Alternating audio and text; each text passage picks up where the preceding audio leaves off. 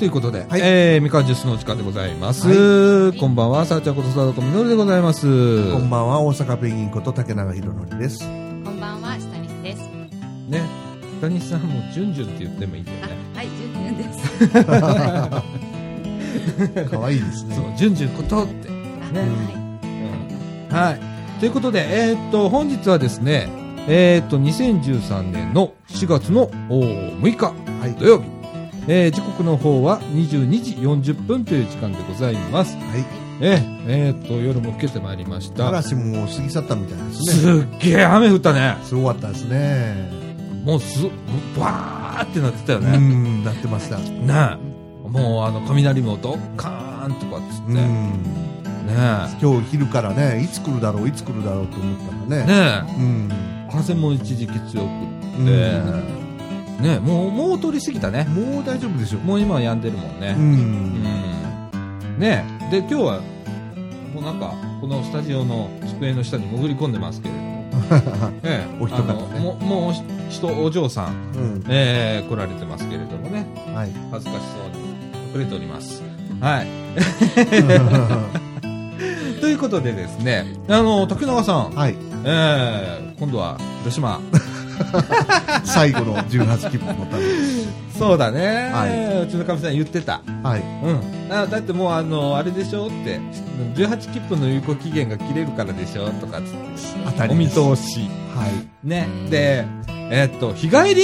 日帰りです。在来線で、え新幹線にも乗らず。え。はい。えーっと、すごいよね。朝始発で行って最始初で帰ってくる発で行って最終で帰ってくる。で広島の滞在時間は？5時間ぐらい。よくやるよまあね。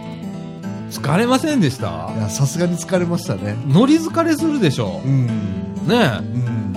えいやーでなんかフェイスブックとか見てたらねお好み焼き？はい。食べてきたんですよね、はい。広島風お好み焼きはい。ねえどうでした？ねえ、あのー、それは美味しいんですけど、うん。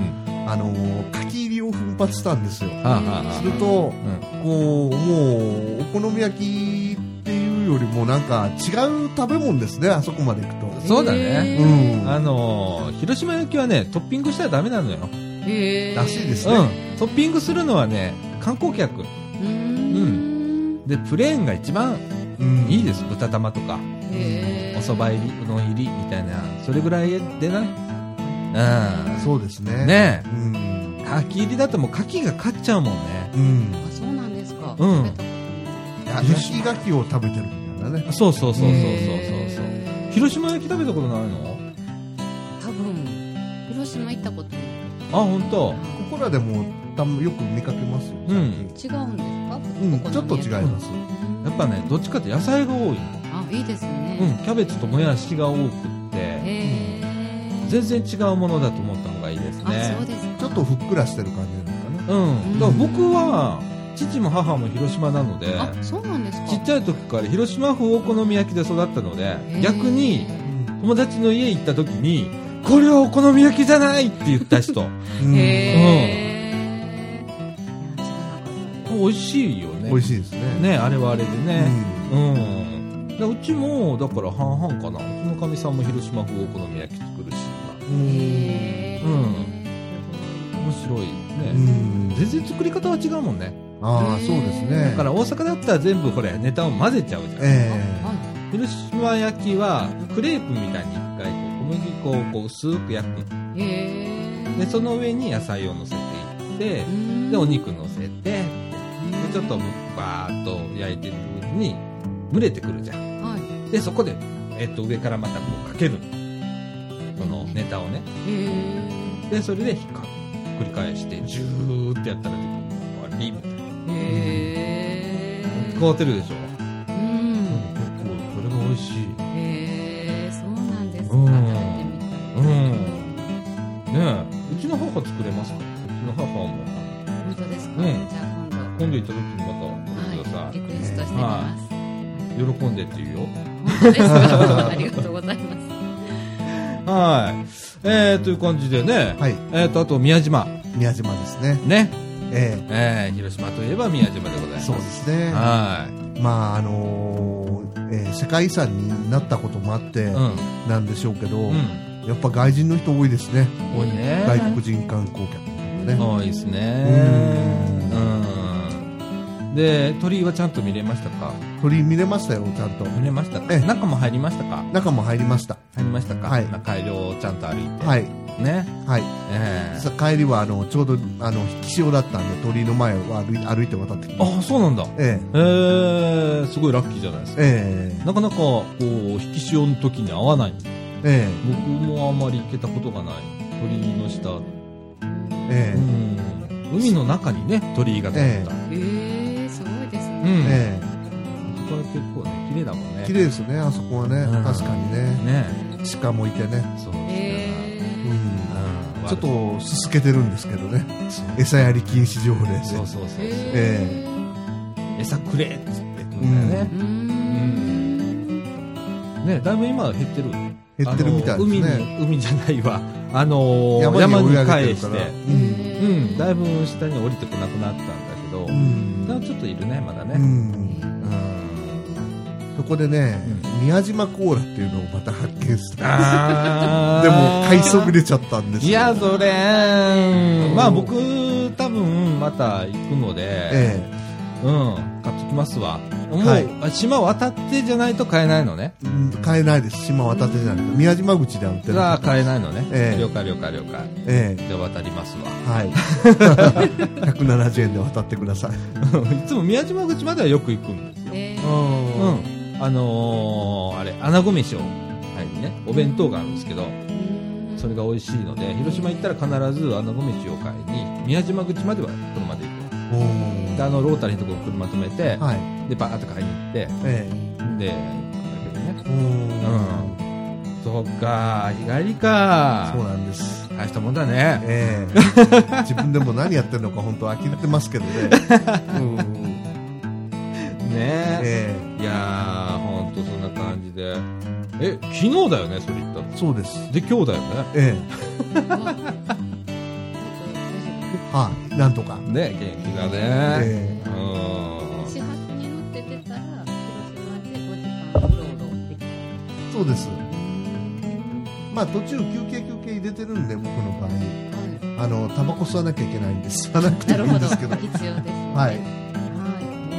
体のためにね。えええ体のためにタバコを吸うのね。えええああちょうどいいんですよ。あの、あんまり長く電車乗ってるとね、うんお尻痛くなってきてね。なるなるなるうなる。ん。だって今回ね、あの、下西さんは、えっ、と、東北へ、はい。ね、ボランティア、災害ボランティアへ、ボランティアバス乗って行ったんだよね。はい。まあ、あれもバスでし。ょお尻痛くなるでしょ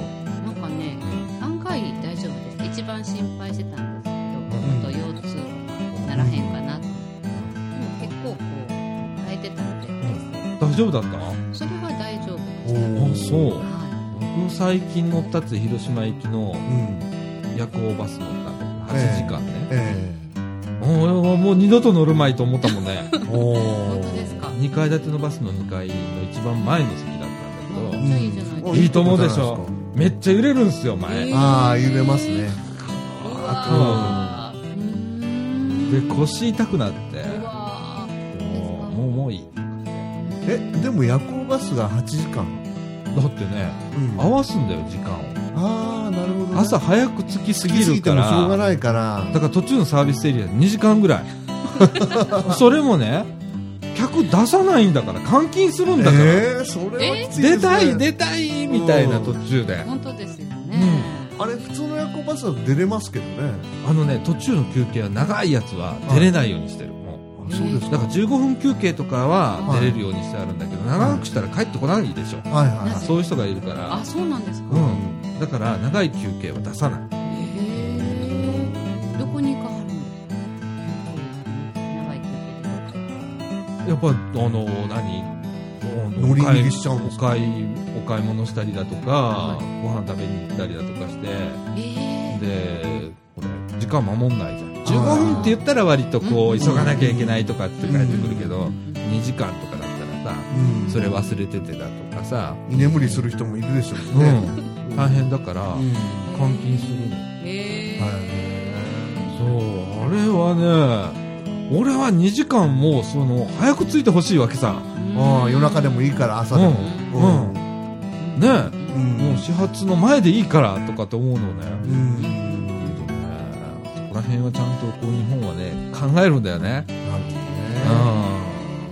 昔ねそういうのがありましたよ列車でもうん。うん。早く大東京から仙台行きの夜行でうね、ん。でやっぱり仙台に3時ぐらい着いちゃうんですよはいはいそしたらそれはその列車はよくできてて、うん。仙台に列車寝台車をずっと6時ぐらいまで置いてくれるんですよ。で乗りたい人は寝ててもいいしう、ん。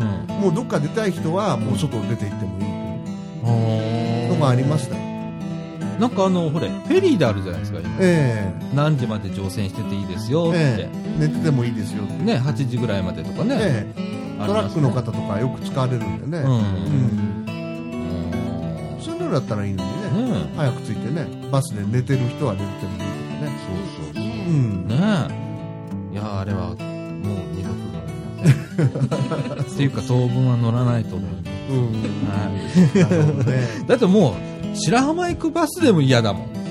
あの3時間半。あ4列シートだし。ーあーそっか中途半端な距離なんだよね。そうですね、うん。4時間越すと3列シートになるんだってね、あれね。ああなるほど、ね、バスって。3時間半ギリギリじゃんみたいな。うんうん。確かに徳島行ってる時は2時間半ぐらいだったから四列ですね、それを越すと、もう3 4時間越すと3列シートになるんだって。うんその路線は。なるほど。うん。だから白浜海も過酷なんですよ。うん。まあお値段がねで勝負してるとこありますからね。そうだね。3列と4列では全然ね違うでしょうしそうだね。うん。ね。ねでも広島都会ですねやっぱりね。なんといってもね 違う街から来るとね、あうんあ。広島いいっすよ。うん。あのー路面電車とかね。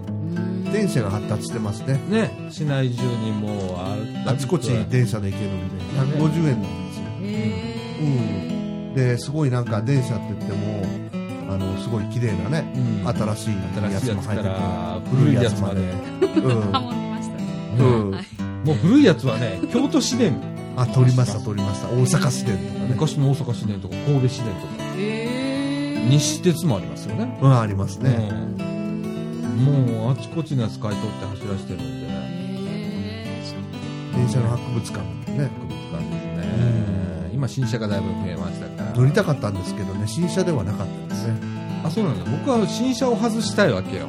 あそうなんですかいつも古いのに乗りたいわけよ。ああで、待ったりするんだけど、うん待てども待てども新しいのが来る時代になっちゃって。ええうん残念だな。あと京都市電には乗りたかったですねあ見かけたけどいいよ。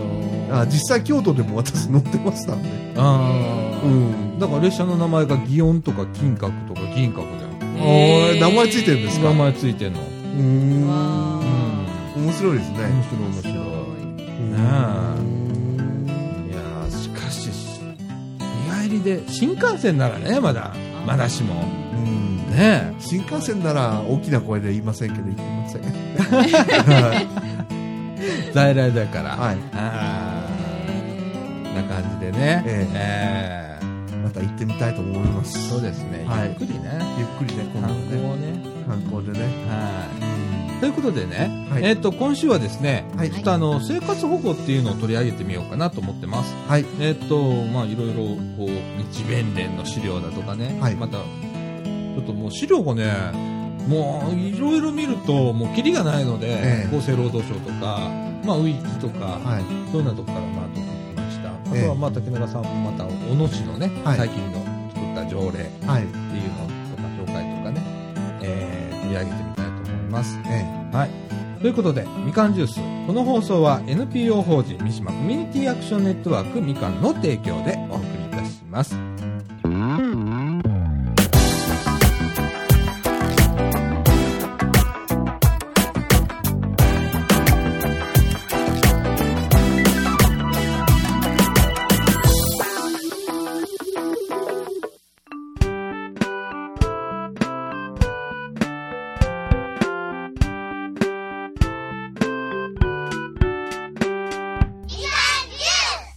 ということで、はい。えーはい中盤1の時間でございます。はい。はい。えっ、と、本日は特集で、えー生活保護制度ということで、はい。えー生活保護のお話をちょっと取り上げてみようかなと思ってます。はい。えっ、とね、生活保護、厚生労働省のホームページから取ってきました。はい。えっ、と、生活保護制度っていうのはね、どんなものかっていうので、ね。えっ、と、資産や能力とすべてを活用しても、うんなお生活に困窮する方に対し、困窮の程度に応じて必要な保護を行い、健康で文化的な最低限度の生活を保障し、その事情を助長する制度ですっていうことなんですね。はい。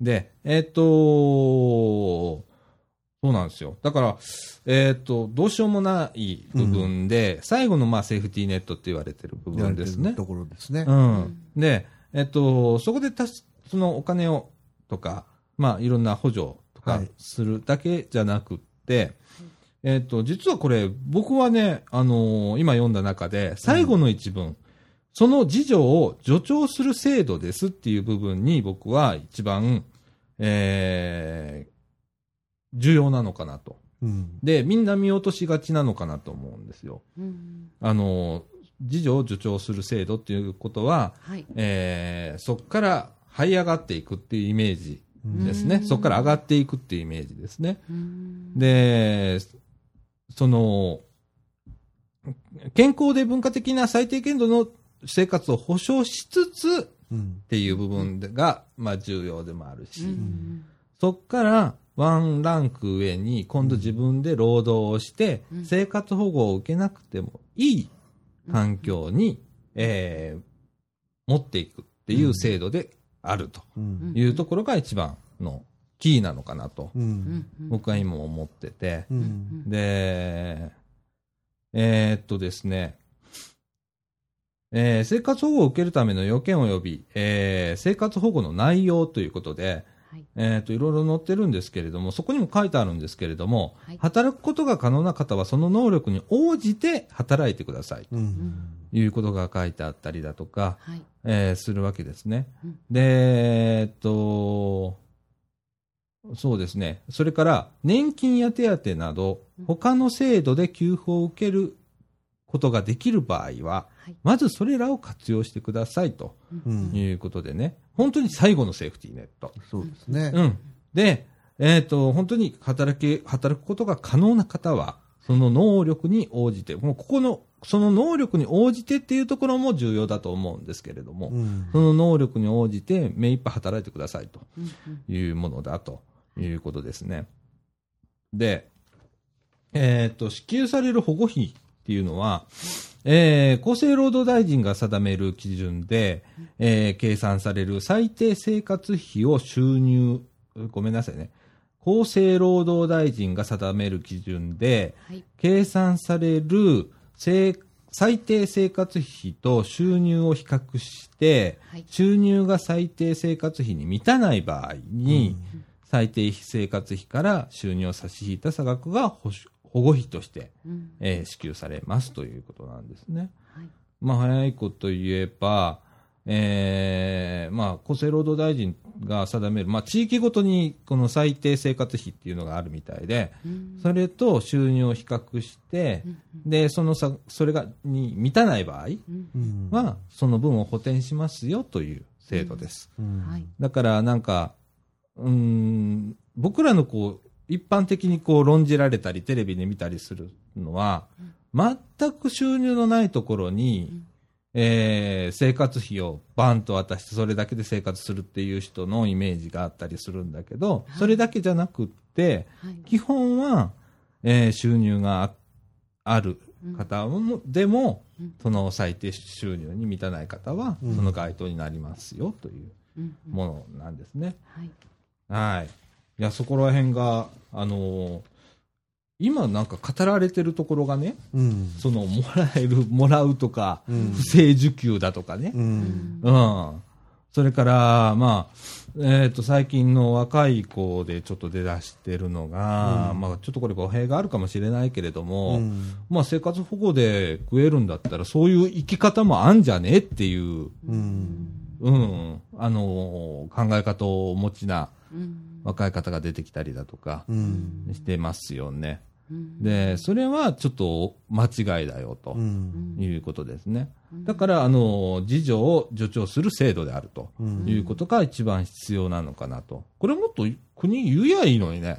うん。自助を助長するっていう部分。うんうん。うん。どうです？あのー国の方としてみれば、うん。あのー控除を提供する方じゃないですか。うん。が、事情をあまり強調すると、うん。こう、なんだお前控除提供してないのにと、あまりちゃんとやってないのに、うんそっちの方を事情ばっかり要求するのかとうん。いう声が出ることを、やっぱ嫌がってんじゃないですか？うーん。例えば、僕ちょっと今の、あれには、えーっと、うん。要するに控除をちゃんと、ちゃんと今までしてきたかっていうことを、事情を強調すると国側がね、うんうん、控除をしてきたかっていうことを逆の面でと、また突っ込まれることにならないかなと思うんですよ。例えばそれはう、ん就労支援だとかっていうことですか？いろんなことですよね。今、あの生活保護のこともそうですし、うん。社会福祉全般にわたってですよね。うーん。でも、この、このね、ええ僕、自助を助長する制度ですっていうのが、ええ僕はこう、キーだと思ってるのは、えその、結局のところ控除から控除に移っても、プラマイゼロじゃないですか。えね、制度が変わるだけですえから。えだから、前段に言ったことでうん、いろんな制度を使えるんであれば、まずそっちを使ってくださいっていうことを前段で挙げてますよね。え上げてますね。で、その上で、最終的に生活保護制度っていうのがラストにあるとうん。いう制度ですよね。うん。で、そこで、自助を助長するって言わないと、うん。あともうないじゃないですか。いや、最後のラインだから、うん。そこで事情って言われたら、うん。言われた方としてみれば、うんあもうどうするのっていうことになりやすいかなと思うんですよ。そう、だから困った人はそれでいいじゃないですか。ええその、だから人にもよるんですよ。はい。その、そういう自助がどうしてもできない方ええは仕方ないじゃないですか。えだから自助をじょ、ここでね、ええ自助を助長するって書いてあるんですよ。はいはいはい。うん。自助を自分で伸ばすっていうことです。ええうん。自助絶対にしてくださいねっていうう、んあれじゃないですね。助長するっていうことですから。うん。だから、その、なんだろう。これが受けれなかったら、もう最悪、もうアウトですよ、とうん。いうことで落っことす制度ではないですよね、これ。うん。ね。自助できる方は言ってもらわないとダメですよね。うん。それはダメですよね。そうですね。うん。そのなんか仕事をできるとあの見見た人にはうん。仕事をうんこうしろしろっていうふうにうん。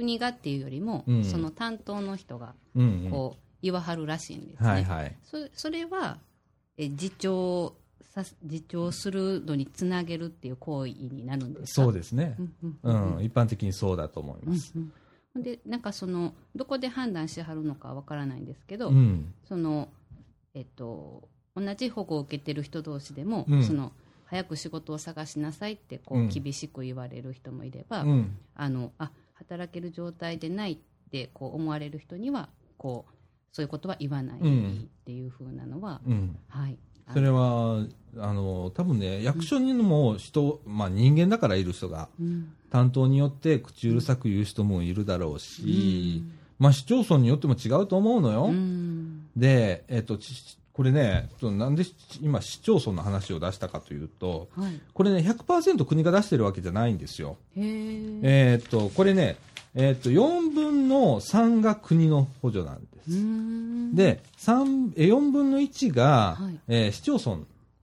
が負担するという制度になってるので。例えば財政が極端に厳しいうん市町村であれば、うん対応するのは市町村になりますから、おのずとこれは厳しくなるとうん。いう感じですよね。だからまあ、うん。ちょっと昔前、北九州でなんちゃらかんちゃらとか、ね、あったのはそれだと思うんですけど、うん、あのーどうです？こう、僕は、その、最後のセーフティーネットっていうのをすごく大切な制度としてうん。守るにはうん、節度をも、ある程度のね、うん。節度を持たないとダメだと思っているんです。うん。うん。うん。これは本当の最後の困った人のた人のためだよっていうものにしとかないとダメだと思ってるうん。方なんですよ。うん。で、例えば誰が見ても、この人は働けるじゃんと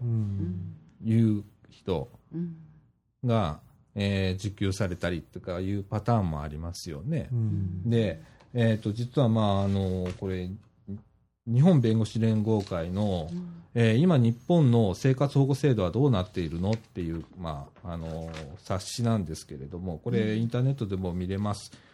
えーその中で、まあ、言ったら、働けるのに、働,、えー、とせ働かず、生活保護をもらってる人は不正受給。うんにあったりますよね。うんうん事情を助長してないので、うん下手したらね。うんうん。その、その、仕事が見つからないとかは別よ。うんうん。十分に働けて、うんで、まだまだ大丈夫なのに、うんトライをしないっていうのも僕はちょっと、もうグレーから黒ぐらい、うんやばいっていうぐらいだと思ってんの。うんで、えーその人は、僕は不正受給だと思うんだけど、うんまああのーここ今ちょっと数字が上がっています。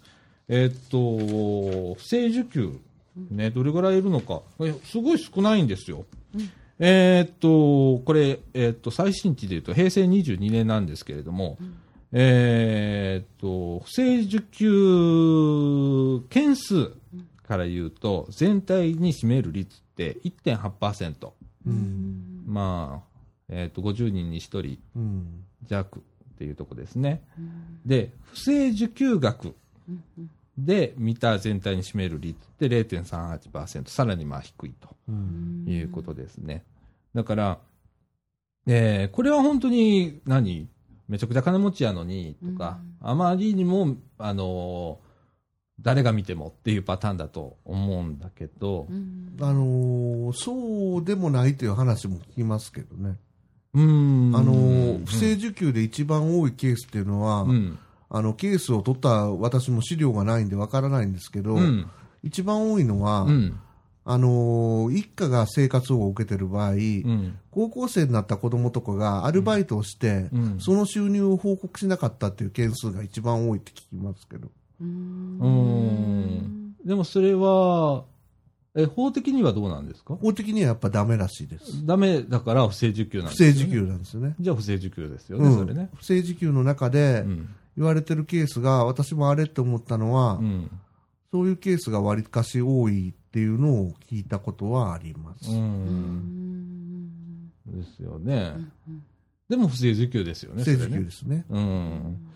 でもまあ、あの、制度、受けてる側も制度が、こう、そうそうそうそう。行き渡ってない、その、知識として、よく理解してないとい理解されてないっていうことも問題なんでしょうし、うん結構こう、ややこしいんですよ。うんこの要件だとか、そういうなのが。うんで、えーっと、なんか、これに対してはお金出るけど、これに対しては保護、あのーお金が出ないとか、うん。はい。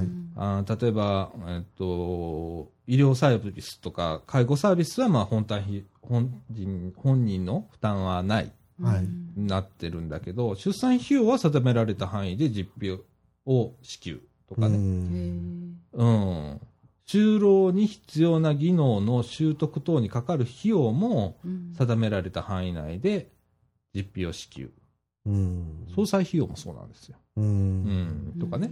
まあそういう中で、ね、ど、どこまでがこう支給範囲で、うんどこまでがその範囲外かっていうこともわかんないし、ううんうん、っていうのはあるよね、確かに。うんでもこれはまあ、あの、ちゃんと、えーわかりやすい資料を作って、うんえー渡すなり、うんまあ月1回あれば手渡しなのかな。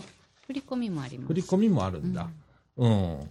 だから、まあ何らかの形でほ報告はしなきゃいけない、うんうんあの、制度になってますよね。はい家庭訪問もありますありますね。そうですね。うん、年に、えー3回程度かな、えええー家庭訪問があるって言われてますけれども、最近、まあ、手が回らないとかいう問題も出てきてるようですけれども、うんどうなんだろう。本当にあの、何が、その、僕はこの制度ってありだと思うし、守らなきゃいけないと思ってんの。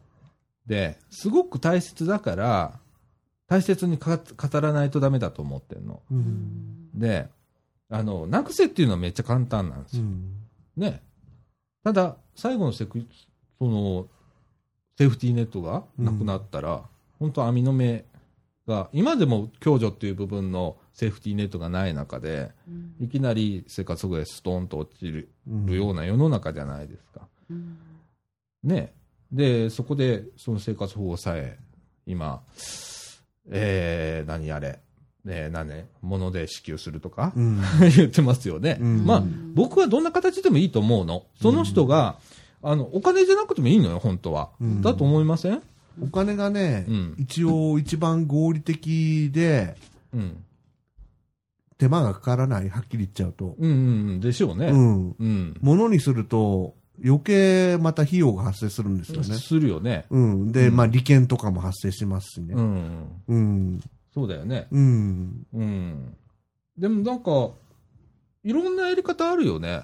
その、うんでも、これ僕、本当に、ま、守らなきゃいけないと思ってんの。うん。うん。で、なのに、すごくこの、みんなの意識としては、うん。すごく、えー、なんか悪いイメージ？うん。持ってる方とか、うん。うん、もっと努力しなきゃいけないんじゃないかとか、うっん。ていうイメージを持ってらっしゃる方もいいらっしゃるわけでしょ、うん。なら、本当に必要な人がかわいそうだとう思うの。ん。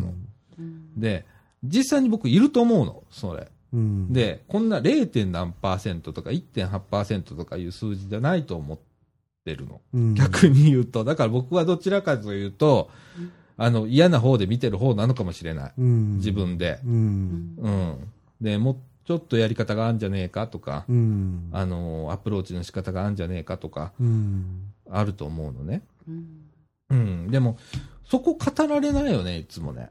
あのー、何ですか？あのー、日本の場合だと、うん。例えば、あのー、貞岡さんも今おっしゃられたみたいうに、ん。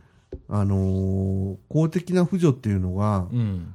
生活保護にいきなり来ちゃうじゃないですか。最近特に、うん。そういう傾向が強まってると、うん。共助とかがなくなって、っうん。ておっしゃってましたけど、うん。まさに僕もそう思うんですね。うん。だから、いろんな社会的なそういう弱者の問題だとか、うん。扶助の問題だとか、うん。いえ、頑張るだの、頑張らないだのとか、いろんな問題がう、ん。で、いろんなケースの人たち、生活保護を受けるにしても、うん。みんな一本で生活保護にこう来てると思うんですよ。うん。本来なら生活保護の趣旨と違うような人たちもうん。関わってきてると思うんですよ。うん。例えば、もうちょっと失業保険とかね、うん。しっかりしてれば、うん。そこまで行かなくてもいいとかね。うん。仮にですよ、これは例、うん例ですけどね。うん日本の失業保険すごく短いんでねう。ん。うん。あれですけど、うん。他にもいろんな共助だとか使って、うん。こう、重層構造になってれば、うん。生活保護がこれだけなんか、まあ、大げさに言えば危機にさらされることはなんかないんじゃないかなと思うんですよ。だからこれを語るときうに、ん。その、重層構造にしても、うん。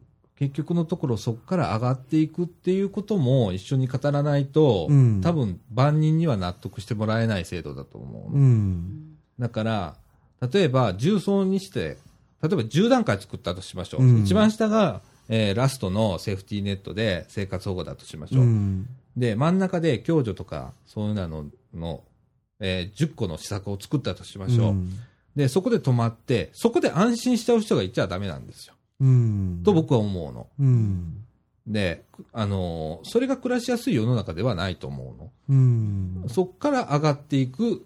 だから僕がさっき言った中の、その、自助を助長する制度っていうのは、うんどこにも当てはまると思うの。うん。だから自助、共助、公助。基本は自助ですから。まず自分を助けるっていうところから始めなきゃいけないっていうことは、自助まで上がっていかないとダメなんですよ。うん。うん。共助でとどまってもダメ。公助でとどまってもダメだと思うの。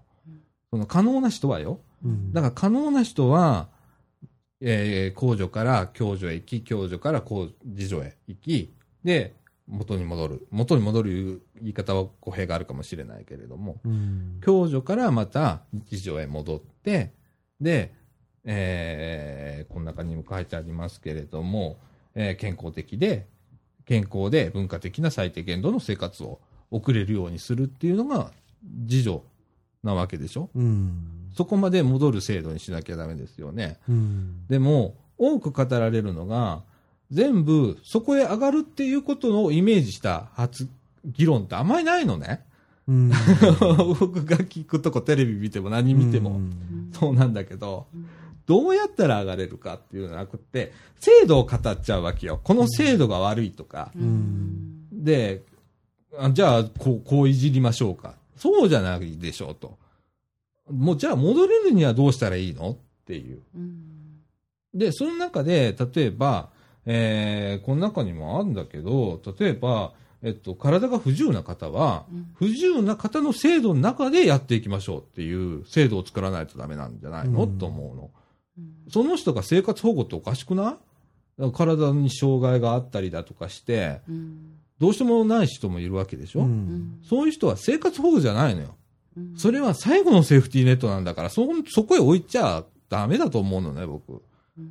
その前に、その、障害者施策という中で、それを守ってあげないとダメだと思うの。うん。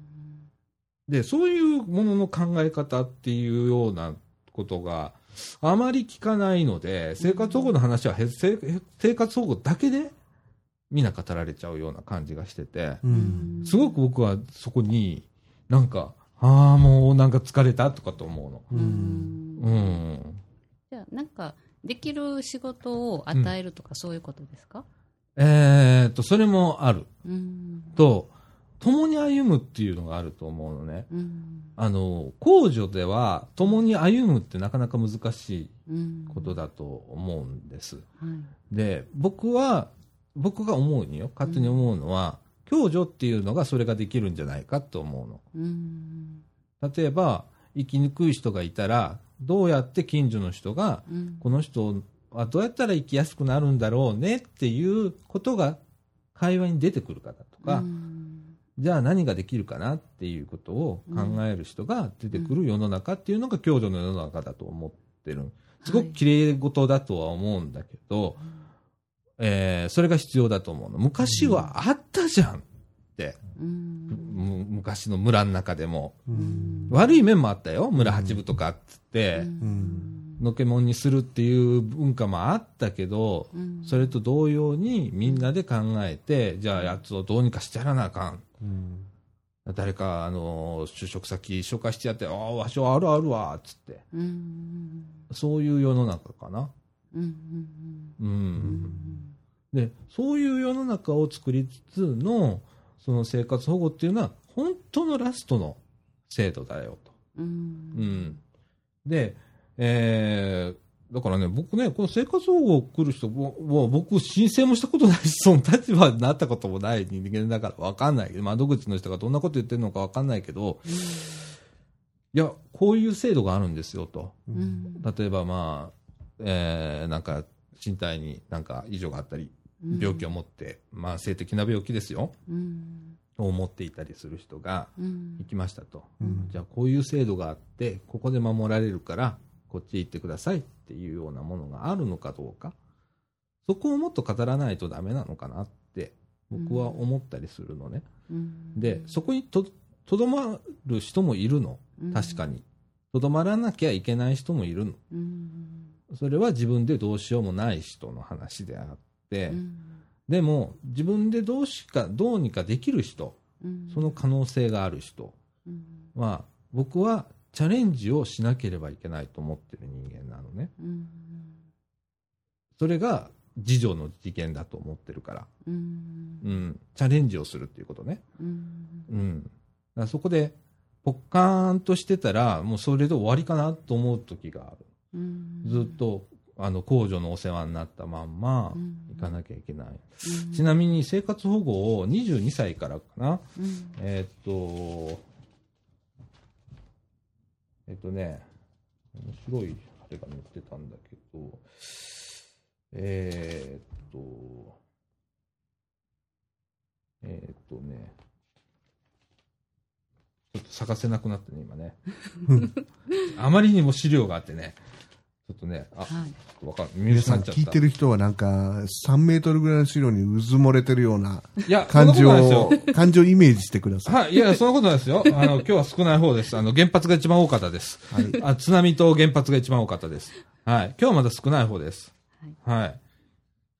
まあちょっと今資料が見つからないんであれなんで、はいあれですけど、結構その、一えっ、と、大人になってからはい死ぬまで、えっ、と、生活保護にお世話になった場合、すっげえ金額になるんです。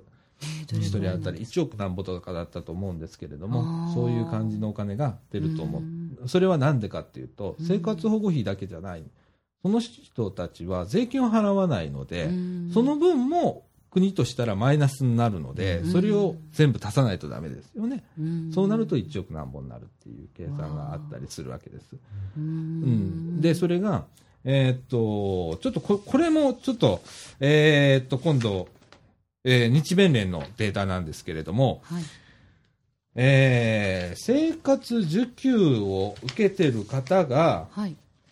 えー過去最高に増えているという誤解があるんじゃないかって書かれたデータがあります。へーで、これなんですけれども、はい。えーっと、そう、最近テレビとかね、うん見てたら、生活保護の方がめちゃくちゃ増えてる増えてると。で、過去最高だとうん。言ってると、はい。えーいうことがよく報じられるんですけれども、それに対して日弁連は、はい。人数は最高になりましたが、利用率は減っていますということで返してます。えー現行の生活保護法の下で、生活保護利用者数がこれまで最高だった1951年の204万6千人を超えたことから、このような指摘がされていますと。うん。えーしかし、えー人口も1.5倍に増えているので、うん。えー過去の最高の、過去最高の利用か否かは、うん。人数単純比較でなく利用率で比較すべきですと。うんまあ言うたら人口が違うので、うん。それに対する受給者の数でパーセンテージで出さないとダメなんじゃないかって言われてるんですけれども、うんえーっと、例えば1951年、はい。えー人口が8457名。はい。それに対5番して、ですね。えー、8457万人ですね。はい。はいうんで、それに対して生活保護利用者数が204万6千人うんいらっしゃったとうん。これ利用率にしたら2.4%。はい。これが2011年になると、はい。人口が1億2700万人はい。になったと。うんで、えーへ生活保護利用者数は205万人。はい。まあ4000人ぐらいしか違わない。で、1.6%ということで、利用率は減っていますとうん言うんです。うんで、僕はこれは、うん、こういう見方もある。うん。し、単純比較で、えーこれね、こういう比較の仕方もおかしいと思うのね。その時の経済状況だとか、うん。景気の問題だとか、うん。これからの景気っていうことも見ないとダメだし、もういろんな側面でこういうようなことって見なきゃいけない。国税、税金の話ですから、うん見なきゃいけないと思うのね。うんで、ちょっと調べてみたんですけれども、じゃあ、最近どうなんだろうって僕思ったの。はい。最近増えてんのかなと思った。うん最近めっちゃ増えてます。うんえー1995年、平成7年なんですけれども、はい。88万人だったんです。ここが一回底を打ってるんですね。うんそこまで減り続けてたんです。うん88万人です。うんうんで、1999年、平成11年に100万人を超えました。うんで、今2011年、205万人うんですね。ってなると、うんこれ、これ増えてるよね。うんそう見ると。うんで、これからも増えるよね。うん。この、この増加率から見ると。ね。うんっていうことは、利用率どんどん上がっていくよね。うん利用率から見ても。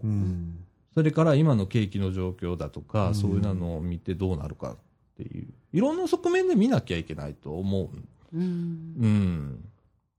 で、どう、年代とかって出てるんですか？年代もね、出てるんですけどね。はい。えーっと、どこに出たっけ？どっか出てたよ。えーっと、あ、これその他世代か。年代も出てました、どっかあに。本当ですかははいい、また後で。はい、はい、お願いします。うん、でも、どうなんだろう。その、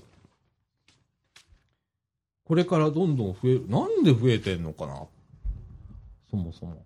やっぱり経済の低迷でしょあう。うん。その、95年がそこを打って伸びるっていうのは、なんかまさに象徴的なような、バブルの、うん、気ねがしますね。あれだよね。ええうん。となんかその高齢者の方とかってその年金生活の方でも、うん年金の額によっては、うん生活保護を受けた方がたくさんもらえるとかなんかあるんですよね。ありますね。それが今問題になってますね。うーんだから、その、それもおかしい話なんですよ。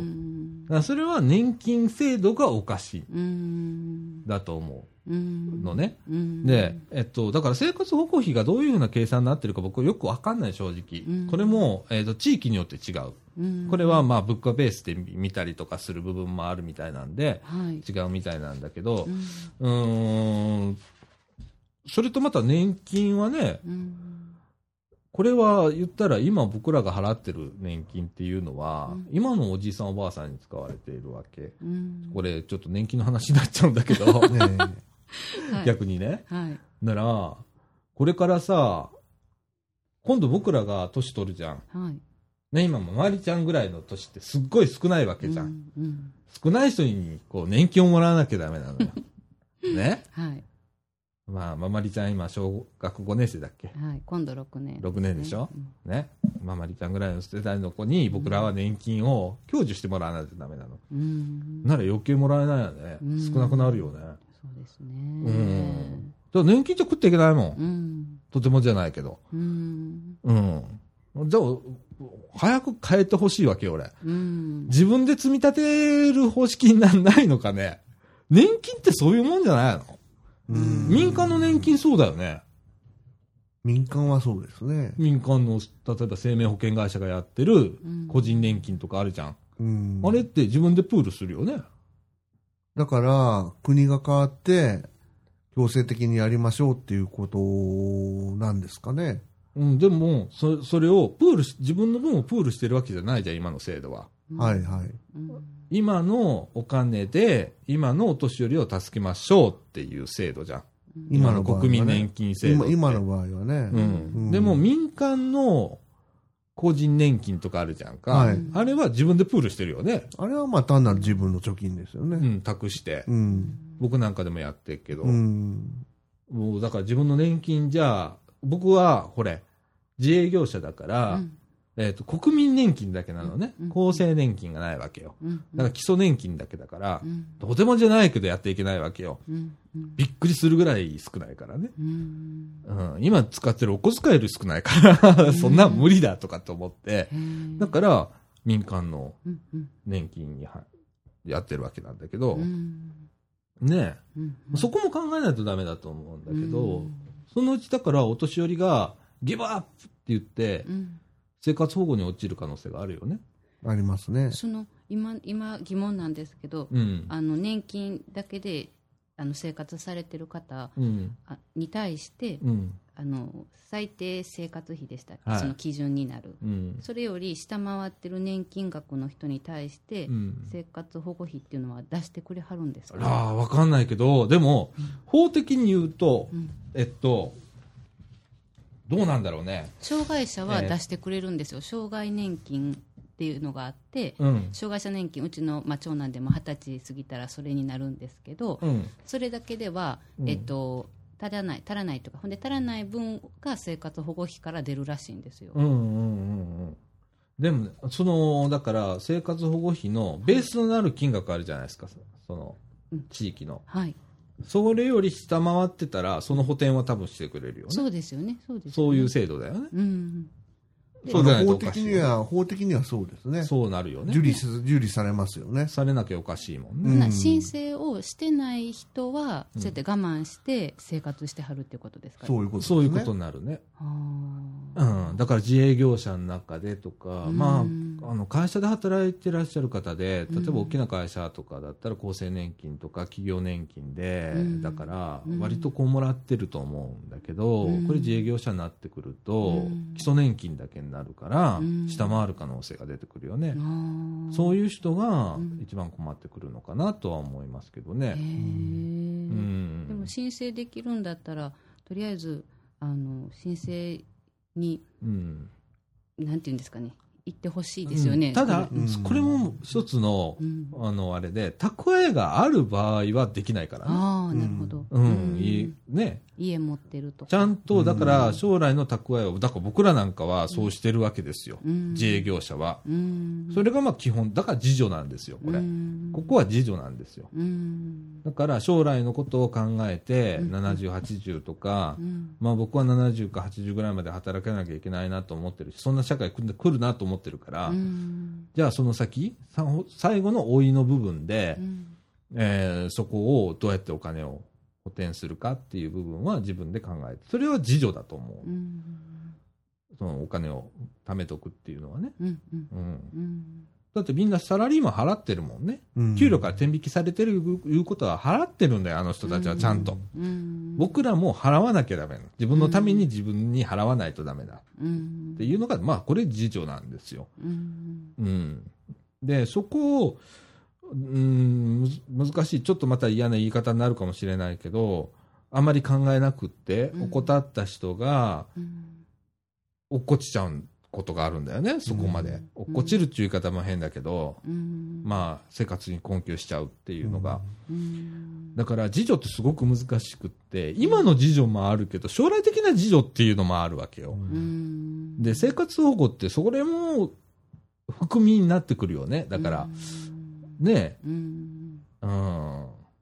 だからやっぱりね、うんあの、僕なんか思いますけど、うん。あのーそれから、こう、自助でね、うん。這い上がれるシステムっていうのは、まあ、ちょっと置いといて、うん。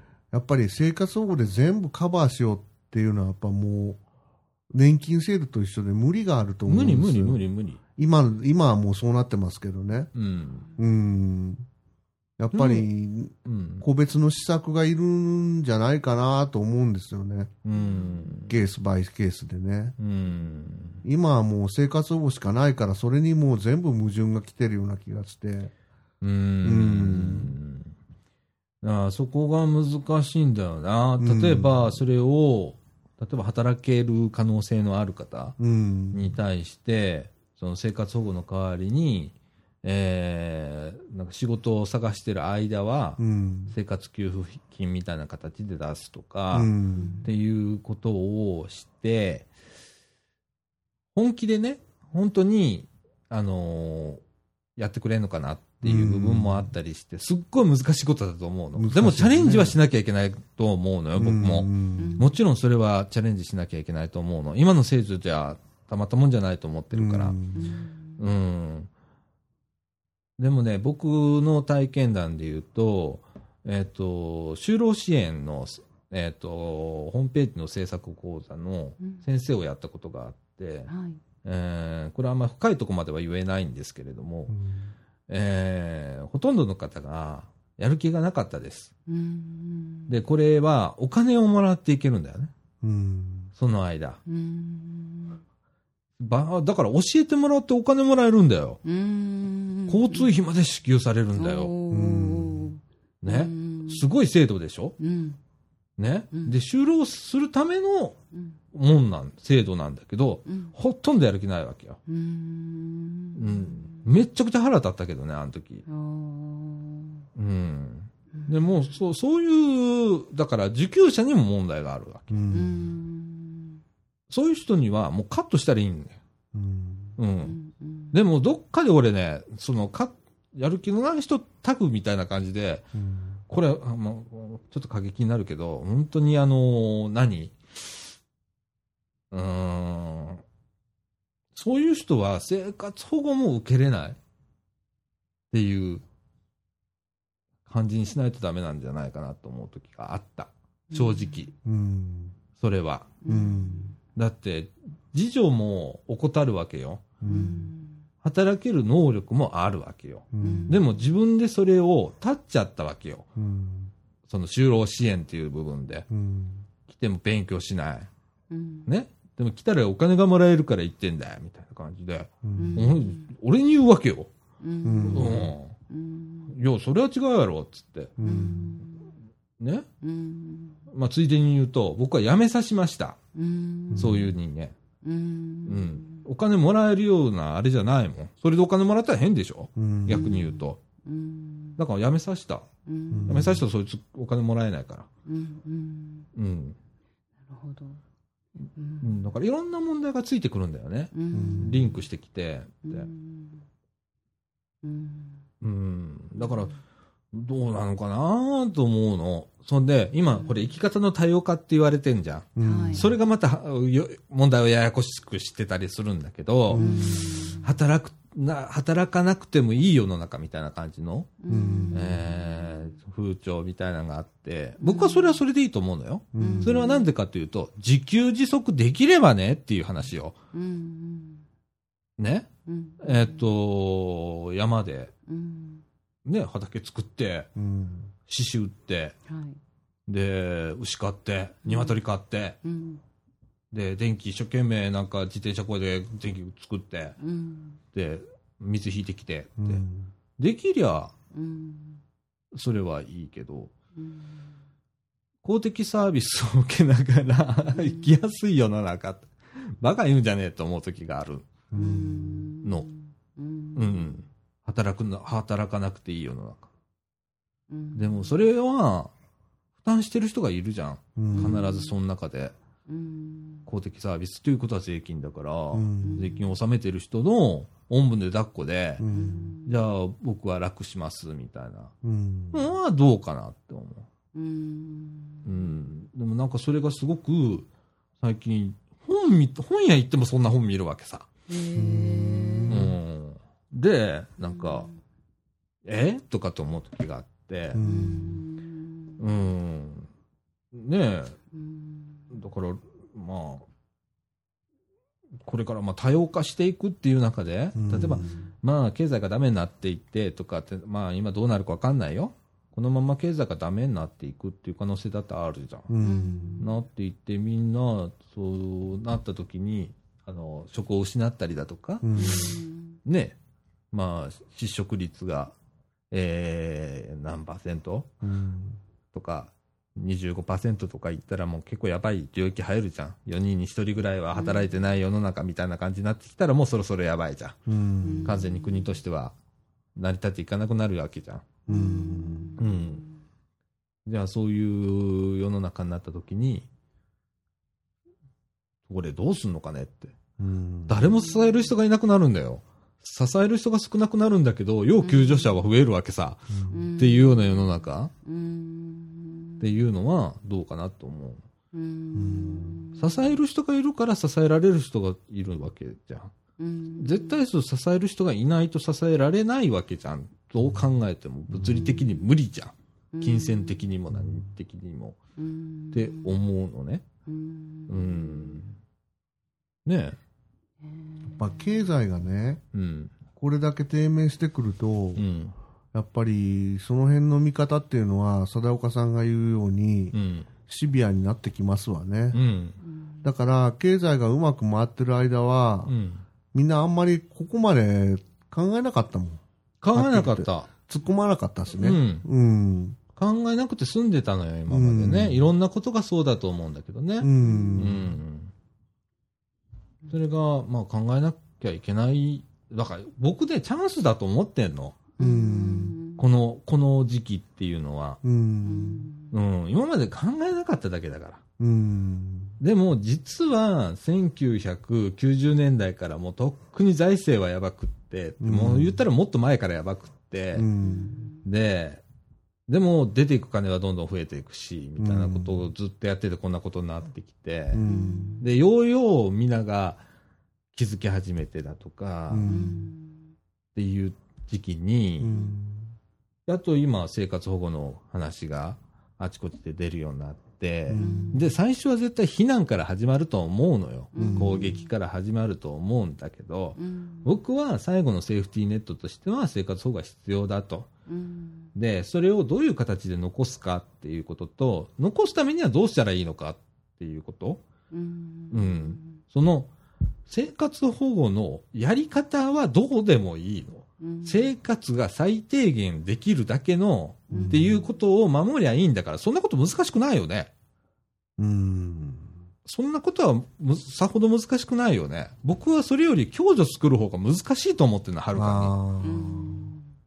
みんなが真っ逆さまに落ちてくる受け皿を生活保護になっちゃってるわけじゃん。うん。それを止める真ん中にうん。いっぱいクッションをつけないといけないのに、うん。そのクッション作る方の話ってあんまり実はあんまりなくって、ううん。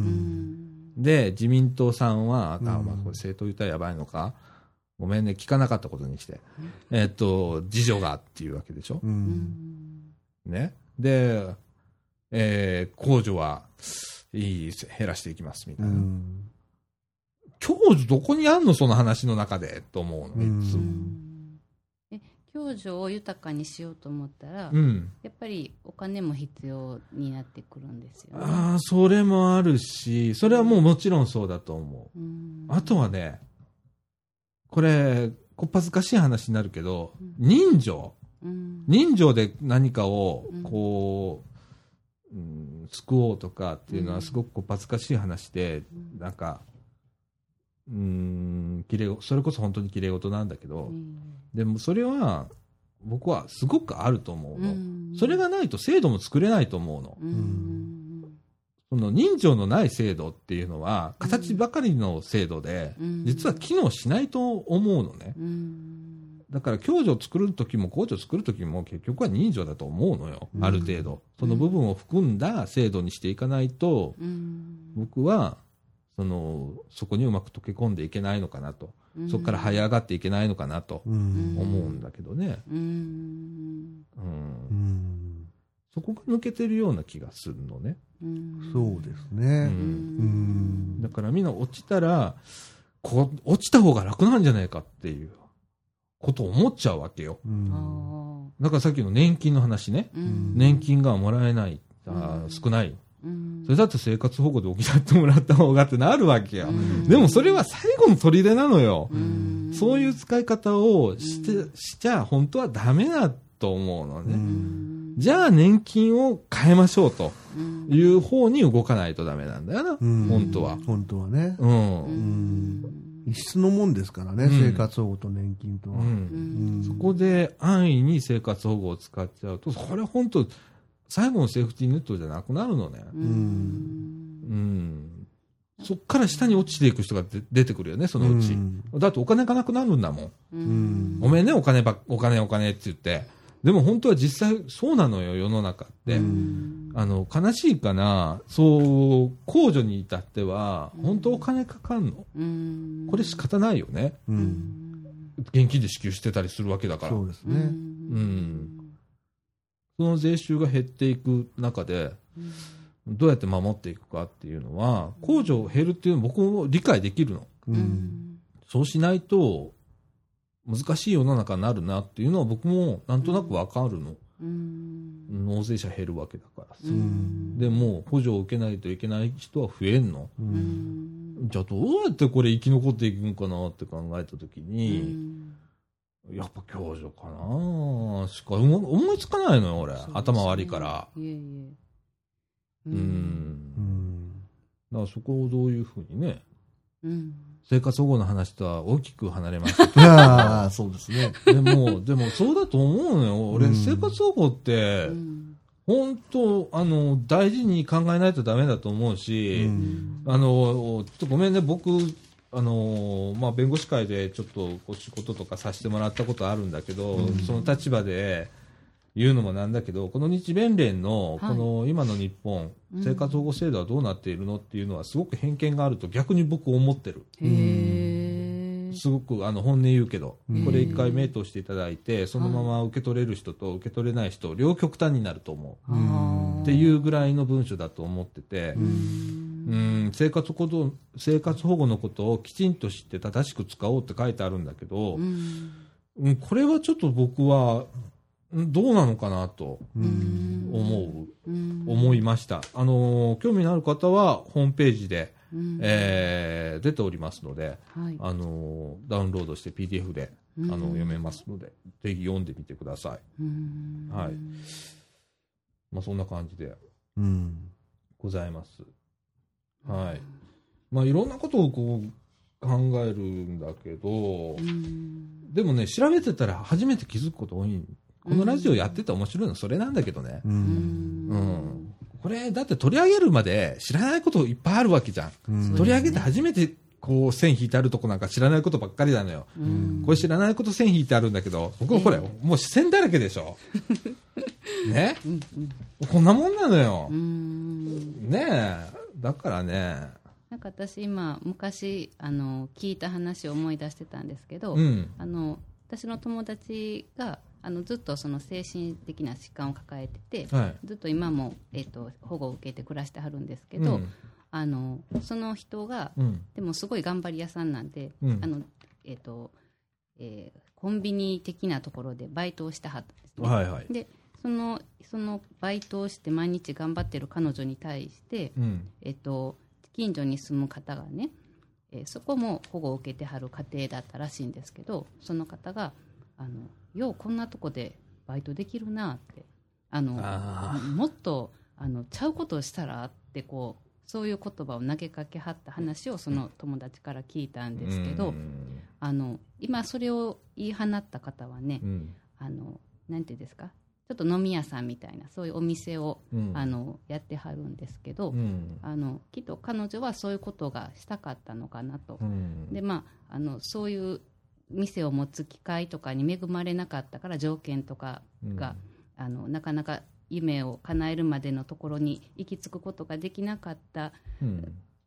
時に、うん。その私の友達に対して、うん。いやこんなことこでバイトできるなみたいなことをうん言わはったのかもしれないんですけど、うんあの今、そうやって自立して生活もし今は知らないんですけどね受けてはるかどうかっていうのは知らないんですけど、うんなんていうか、まあ、夢をもしそれで叶えはったんだっただったらよかったなって思いますし、うんあのただこう申し訳ないなってこうずっと思いながら、まあ、彼女はこう、うん。生きてはるんですね。ほんで仕事ができないことをこう責めたり自分自身のことを責めたりしてはって、うんでもその見た目には分からないあのことなのでうん。ででも実際なんかあの私自身もちょっと今うん。受けたりしてるんですけど、うん。その受け始めた時うに、ん。こうやっぱなんかすごい偏見とかいうのを自分自身が持ってたなっていうのはあうん。りますし、うん。こうどう言ったらいいんですかね。でこう友達の中でも、うん。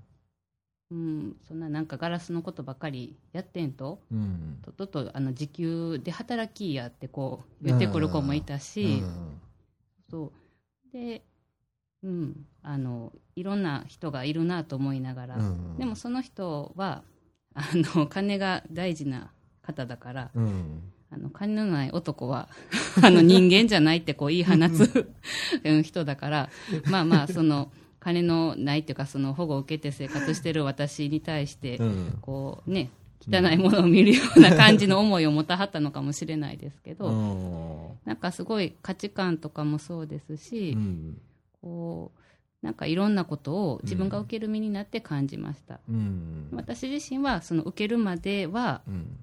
えっと、離婚したと同時に受け始めたんですけど、うん。その、えっと、最後の2年間っていうのはうん。こう歯医者にも行けない。あほんでそのもう切り詰めて切り詰めてっていうすごいしんどい生活を、あのずっとしてきたので、うんこう歯医者行けるようになったのはすごく嬉しかったというか、ああそうだね。はい。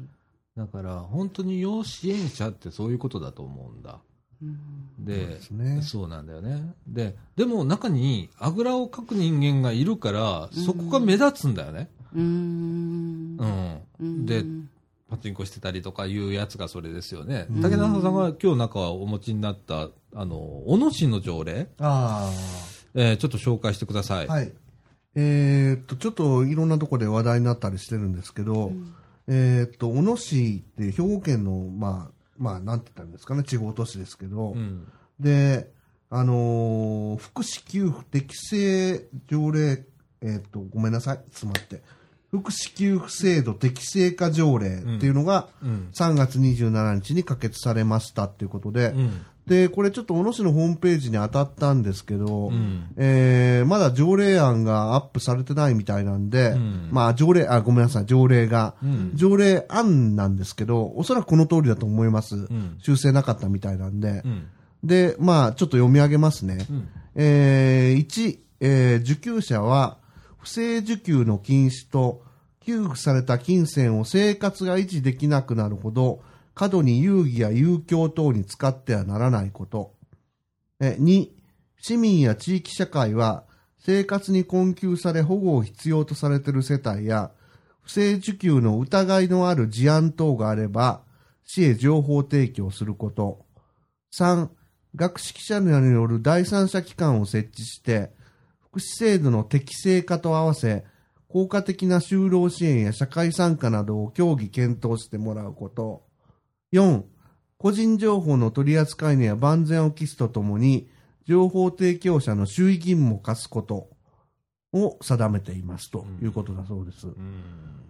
で、この中で、まあ、一番話題になってるのが、まあ、この、市へ情報提供するという2番ですね。うん。市民や地域社会、生活に困窮され保護を必要とされる世帯や、不正受給の疑いがある事案等があれば、市へ情報提供すること。うん。これが、まあ、どうなのかなと、うんいろいろ話題を呼んでるみたいですけれど、うんまあ、どうなんでしょうね。うーん。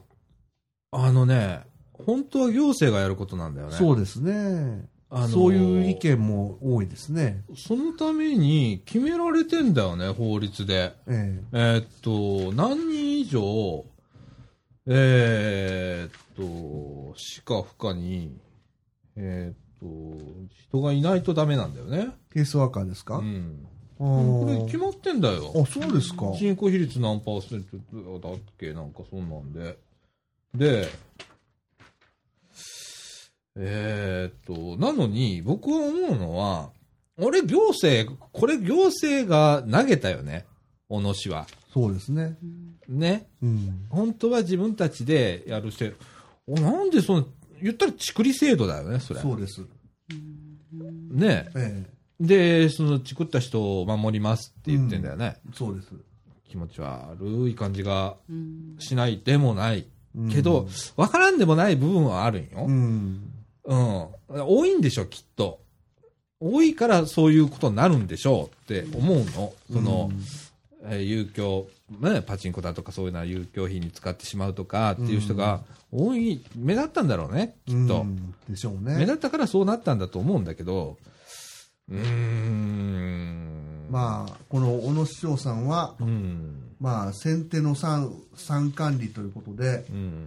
いじめ防止条例とかう、んう。ん、いろいろそういう、後手からの参じゃなくて、先手管理ということをこう提唱されているようで、うん。えー防止条例とか、うん空き家等の適正管理、これおそらく、いわゆるゴミ屋敷問題だと思いますけど、ううんん。そういうことをこう、まあ、ご自慢にされてるみたいですけど、ああ。僕としてはちょっといかがなものかなという気がしますよね。そうだね。あの、ちなみに、えーこの、さっき言った、まあ言ったらちくりですよね。はい。まあ、ほ本当はケースワーカーがやらなきゃいけないんですけれども、え社会福祉法では、生活保護を担当する現業員、いわゆるケースワーカーを支部、これ市の部ね、はい市では、非保護世帯80世帯に1名、うん。町村部では65世帯に1名配置することを標準数として定めていますと。第16条らしいですけれども。えー、まあ80世帯、まあこの大きな都市でも80人に1人。はい。えーそれ非保護世帯ね、はいだからまあ実際に生活保護を受けてらっしゃる方が80人いたら、ケースワーカーはその中に1人いなきゃいけないよっていうのを、まあ、標準数として定めている、はい。まあ、それぐらいいたら80世帯ぐらいは面倒見れるだろうとうん。見てるんだけど実際は足りてないんだよねそうみたいですね。足りてないからごめんこれちょっと腸の中でみんなちょっとスパイになってくんない？って言ってるような気がするんだよね小野市の場合は。で、えっ、と、うん、どうかな難しいね。うんだから犯罪と同じように扱っちゃってるような気がするの。そうですね。だから、えっ、と、犯罪の場合は国民にそれを、まあ言ったら、えー情報提供する義務があるよねう。ん。うん、事件を見ちゃったとかすええると、義務がある。うん虐待なんかも今そうですよね。言ったら逮捕権もあるからね、ええ国民には。えうん、逮捕していいんだよん。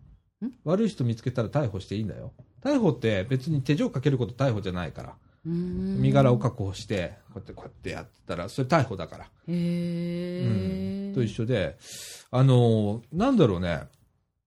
なんか犯罪人のように扱ってるような気がするね。うん大野市さんね。えうん。うん。でも分からんでもない部分もあるところに僕の複雑さがある。うんこれ正直に言うね。う。うんん。ああ、難しいな。うんでもそこで通ったんだよね。通ったみたいですね。だから小野市がこれからどうする、どうなるか。うん。ね。うんえー本当にそれを、まあ、ね、申し出る人がいるのかどうか。うんまあ、いるとは思うんだ。うん。いるんだけど、いい世の中にはならないかなと思ううね。ん。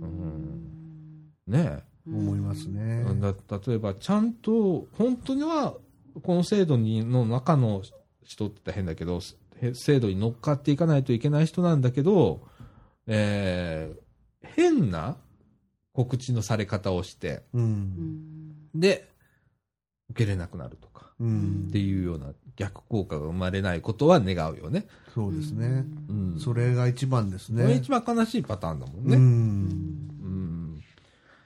うん。いや、難しい。難しいけど、うんうん。あのこっから話しないと始まんないんだよね、きっと。うん一番社会福祉のベースの問題かもしれませんね。うんうんで、それから、あの、共助とか、その他の控除の部分、うん。うん、だから、もう一層あってもええのかなと思うんだよね。その、自助、共助、控除、生活生活保護みたいな、うん。思わない？うん。ありますよ。自助、共助、控除、生活保護でいいんだよね。うん。うんでもその控除の中で、どういうパターンがあって、うんまあ言ったらまあ行政縦割りだから、うんねそれをまあ統括する、うん。その補助ばっかしあるとなんかを作って、省庁を作らないと多分ダメだと思うんだけど、うん成立しないよね、きっと。うん。ここでこれ受けました、ここであれ受けましたっていうのを、うんどっかで管理しとかないとダメだよね。でも私なんかそのパチンコとかで使ってしまう人にしても、うん。その本来、うん本当にそういう生活が送りたいのかってなってくると、うん。またそれは別なような気がして、うん。だから今までの生い立ちであるとか、うん。そのどうしてもうまくいかない部分が積み重なって、うん。そういう生活を送るしかなくなってるうん。場合もきっとあるような気がして、うん。要はでもその人がうんどう生きたいかっていうことなんですけど、うん。でもそのどう生きたいかって考えた時にうん。もう孤独でもうその自分さえ良ければそれでいいって言い切れる人って逆に少ないと思うんですね、うん。だって誰かの役に立ちたいってけ結構みんな思うと思うんですよ、うん。誰か誰かの役に立ちたいとか。でもそれが仕事で才能を発揮できなかったり例えばそのお給料としてうん。自分が思うようなあの額が取れなかったり働きができなかったところにつまずきがあったりとか、うん。対人関係とか、うん。そういうのにつまずいてどうしようもない状況になってしまうわけだから、うん。だからそのそなんていうんですかねそうやって人にバカにされながら人に後ろ指さされながら死にたいと思ってる人はうん。いないと思うので、うん。じゃあじゃあそうそういう生活になってしまってる人がじゃあ何をもってこう生きがいを感じれるのだろうとか、うんこの人にできることは何なんだろうっていう部分で、うん。なんかねこうつながっていけたらいいなって思うんですけどでも自分にそんな余裕はうん ない。いや、だからできる人がやったらいいんだよ。うんだからそれが共助だと思うのね。うんそれがもう本当に今言ったことが共助なのよ。うんで、それをできる人がやる。うんなややらやらなきゃいけないんじゃないんだよ、これ、うんきっと。やらなきゃいけないにしたら、それはもうその時点で共助にはならないと思うの。うんで、一緒に楽しむとか、うん一緒になんか、こう、歩んでいくっていう形でうんしなきゃいけないと思うのね。うんでよくあるのが、まあ、うん、これもちょっと問題出るかもしれないけど、まあ、言うよ。あの、当事者の会とかってあるはい。でしょ、うん。で、えーその中に、うん。えーっと、リーダー的な人がいて、はい。全然当事者じゃない人うん。とか、元当事者だったけど、もう今は自立してるよとかっていう人がいいればいいんだけど、当事者だけでこもっちゃうパターンがあって、うんで、それは俺共助じゃないと思ってんの。うん。それは共助じゃないよねって。その、その今生きるっていうことに対しては共助になるかもしれないけど、うん。その先に対しての共助にはならないかなと思ったりするうん。部分があるのね、うん。見てたら。うん。うん。まあ、それはいろんな意見があっていいんだから、うん。それはあれだけど、僕はそう思う時があるのね。うん。でも基本は、できる人がう、ん。こう、うん、誰か気になれば、うん。その人がどうしたらいいんかなってちょっと考えてみて、うん。で、今引いちゃうんだよね。失敗したらこの人の人生ダメにしちゃうとかさ、うん。そう思うんだけど、うん。それは最終的に結果論だから、うん。どうしようもないんだよね、うん。それ考えたところで、本当は。うん。責任取らなきゃいけないって思うところまで行ったら重くてできないって、うん。こんなこと。うん。共助なんて。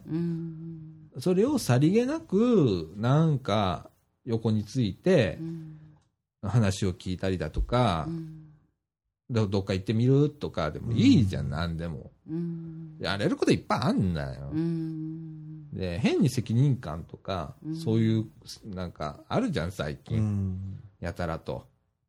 で、そんなことはもうどうでもよ、俺良くなってきたの、本当に。めんどくさくって。そんなこと言ってたら何もできないやと思ってきて。うんうん。ねうんなんかしようと思ったら、例えば子供が怪我したらどうするのとか、うんねその間に事故が起こったらどうするのって、もうめんどくせえよって、そんなこと言ってたら、いいもんもいい、よくならないよと思う時があったりして。確かにうん。うん、めんどくさくなる気がある。なんか自分で自分の首絞めてないか、お前ら、みたいな、思う時があるよね。う。ん。そこがなんかね、僕にとっては生きにくさなの。うん僕にとっての生きにくさはそこなの。ううん。んうん。もっとざっくばらんでいいんじゃねえのって思う。んうんもっとこう雑に生きていいんじゃねえのっていうかな。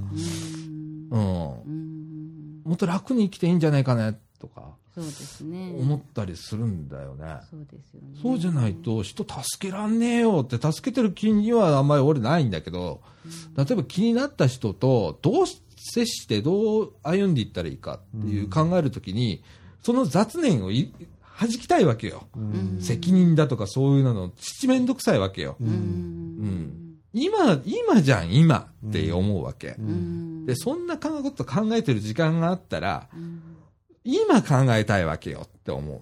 うんそこにすごいいらん時間ができちゃったりとか、人に言われたりとか、うんあるじゃん。うんそんなこと考え自分のことはどうなのとかさ。うんまあそれは確かにある。それは確かにあるわ。それ今俺言って納得したけど、それさあるわ。あるけど、あのね、できる人がやったらいいの、本当うに。んね。うんで、負担になった時は誰か、ちょっとその間頼むねって言える人がいたらもっといいよ。うん。っていう世の中みたいなイメージジかな。うん。うん。うん。うん。っていう人を探すとか、うん。そういう人を育てるだとかうん。っていうのが必要かなって思う。うん。僕はよく、よう育てないけど、そういう人。僕、そう人育てられないで有名な人だから、無理だけど、そういう人が欲しい。周りにもっと。うんうん。ううんん気にかけるっていうこと。うんで、今度気にかけられた人は、うん飛び込むっていうことも今度必要だと思うのね。うんうん。それに乗っかっちゃう、得る人っていう、うんそれによって随分違うような気がするんだけど、まあそれはでも、うんその問題を持った人の意識だからう、ん。それはちょっと難しい話なんだけど、うん。ね、でもやっぱ乗っかれない人は多いと思います。多いと思でも乗っかれないからそのままなのかなって思ったり。う。そう。あとはうん、その、気にかかった人、俺なんか気にかけかけるっていうか、そういう人を探してんだけど、いつも。ねそんなら、ね、あの、ツイッターで、しつこいほど質問したりだとかすんじゃん、俺、時々。うんへえなあ、突っ込んだりするじゃん。うんそうですね。時間的にう。ん。誰のこと言ってるか分かってると思うけうど、ん。そういうことだと思うのよ。うん。へでえ、見てんで、お前のことって。うんちゃうで、それは、と。うん。うんうん。本音は言うねん、絶対うに。んよいしょもせえへんやな。うん。しないね。しないよ。元気してる？うん。とかね。うん。ででもそれは間違ってんで、とかって、なんでそんな考えなんのっていうことは言うよね。うんっていうことをね、うんパッて。うんそれは電気的、あの、ツイッターだから、とかうんって、そんな話するんだけどへ、えんあの、なかなか心開いてないくれない人はいっぱいいる。うんでも、それに対してすぐ引くんじゃなくってう、ざっと思われた時チャンスなんだよ。うんうざっと思われたら一つチャンス。う。うんん思われたっていうのも、まあ反応ですからね。何にもないよりもマシですから。そう打ってる響けど何でもないっていうのね。うざっと思われた時がチャンスなのよ。うん。そこで関心引けるたわけよ。うんこっから初めて開けるんだよ、その人の心って。多分そう思ってんの、俺。うんうん。俺の心を開いてくれた人はそうやったのよ。へえうん。俺真っ先に思ったもん。うざこいつは思ったもん。へえうん。うんまあその人のやり方と僕のやり方はちょっと違うけど、ううん。んっていうのがあります。はい。いや、あのーね、生活保護の話は、どれだけできたのかよくわかんないですけど、まあ今線引いた分の、多分10分の1も言えてないんだと思うんだけど、いや、そのもんですよ。あのーそう、制度とかそういう話をしたでもあんまり面白くないっていうか、これ、制度は、どうでもいいのよ。ごめん。ごめん、やるかやんないか、うんね。その人守れるか守れないかっていうだけの話じゃん、それって。うん。ね。うんあとは、どうするか。みんな生活保護にお落ちていくのか、落としていくのか。うん。それとも真ん中で、もう一回開く、開き、開え直す、うん。えー制度をワンクッション作るのか、うん。でもっと分厚い。だから、自助、共助、公助、生活保護ぐらいまでするか、っていう、いろんな考え方あるからね。うん。うん。ねえ、ぜひ、ちょっとこれもご意見欲しいな。と、あと、これは室田さん結構僕意見欲しいな。うん。これ聞いて。うん。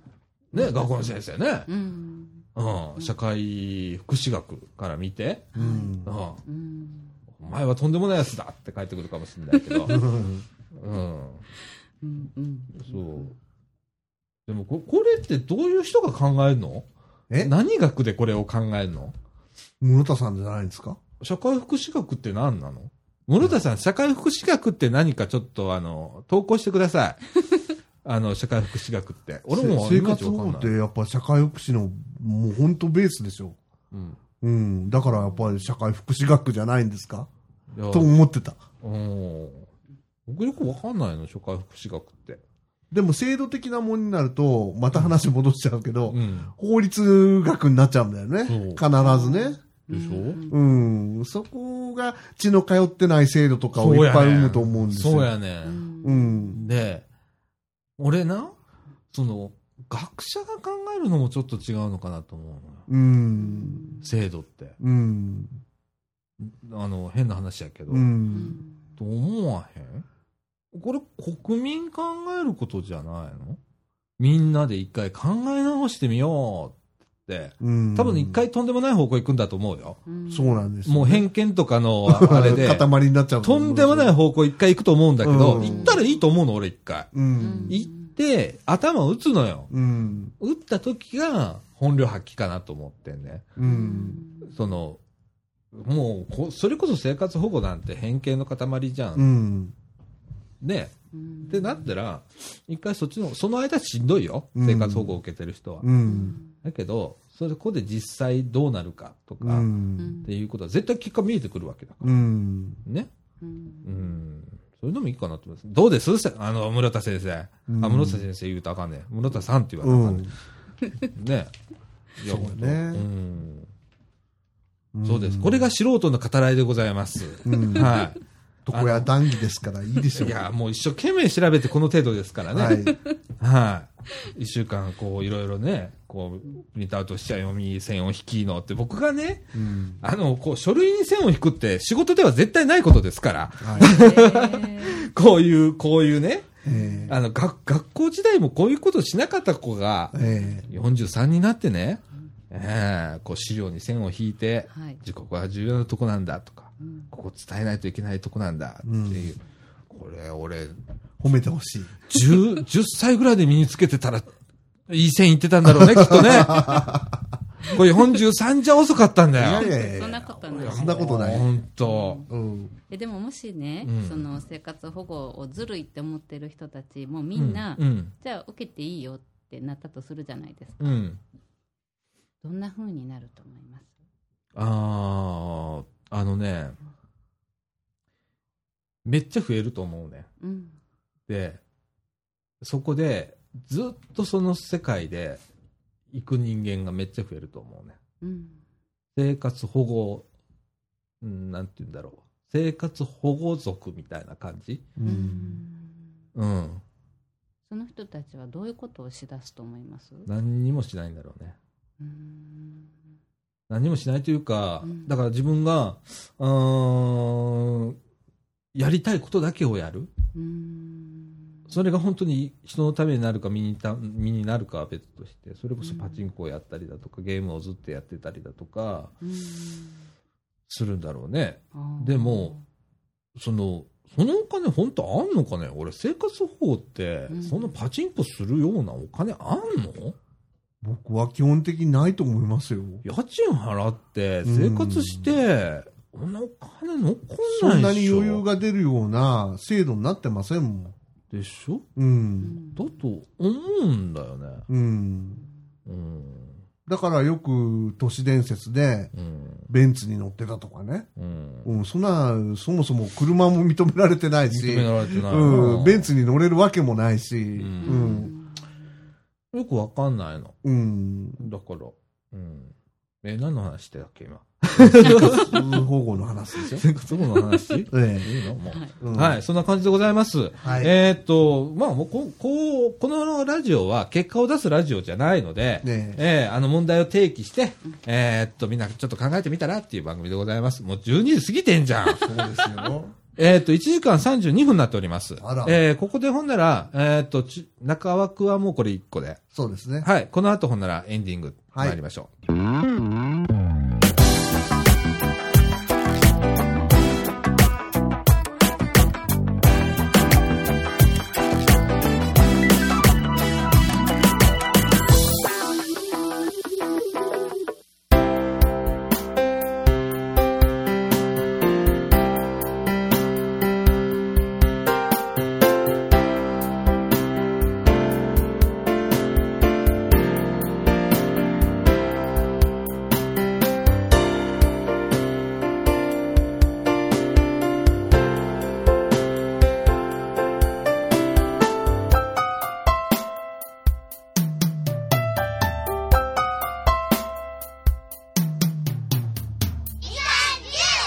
ということで、はいえーっと、エンディングのお時間でございます。はいえーこ、こ今週も、あれ？先週は中枠は終わったんだよね。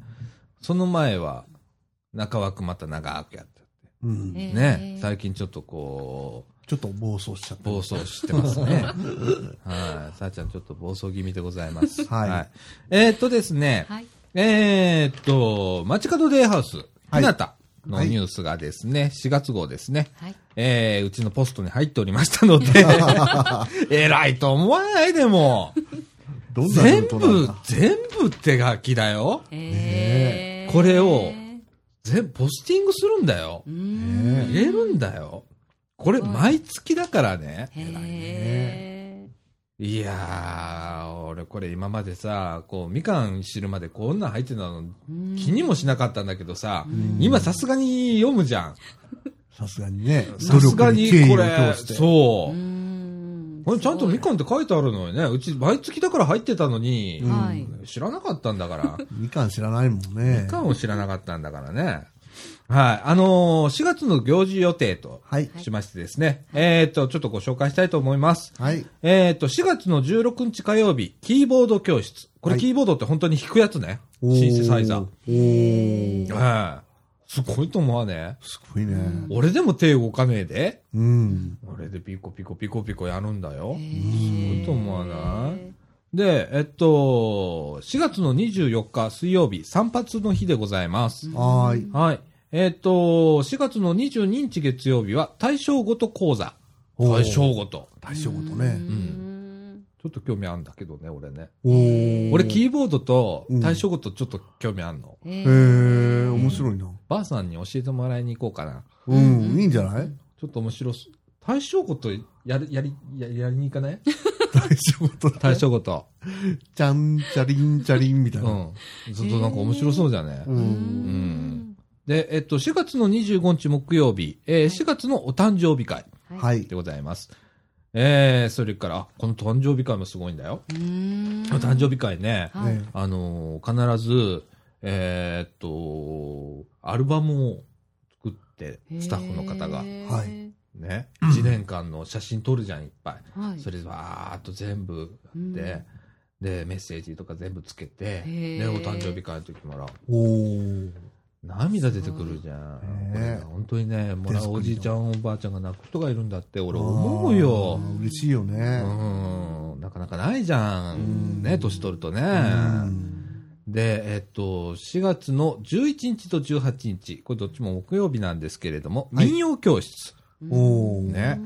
それから、えっと、4月の16日、えー金曜日はカットの日。あ、だから散髪は男の人かな。なるほどね。で、カットの日が、あー女女性ね性っていうことでね。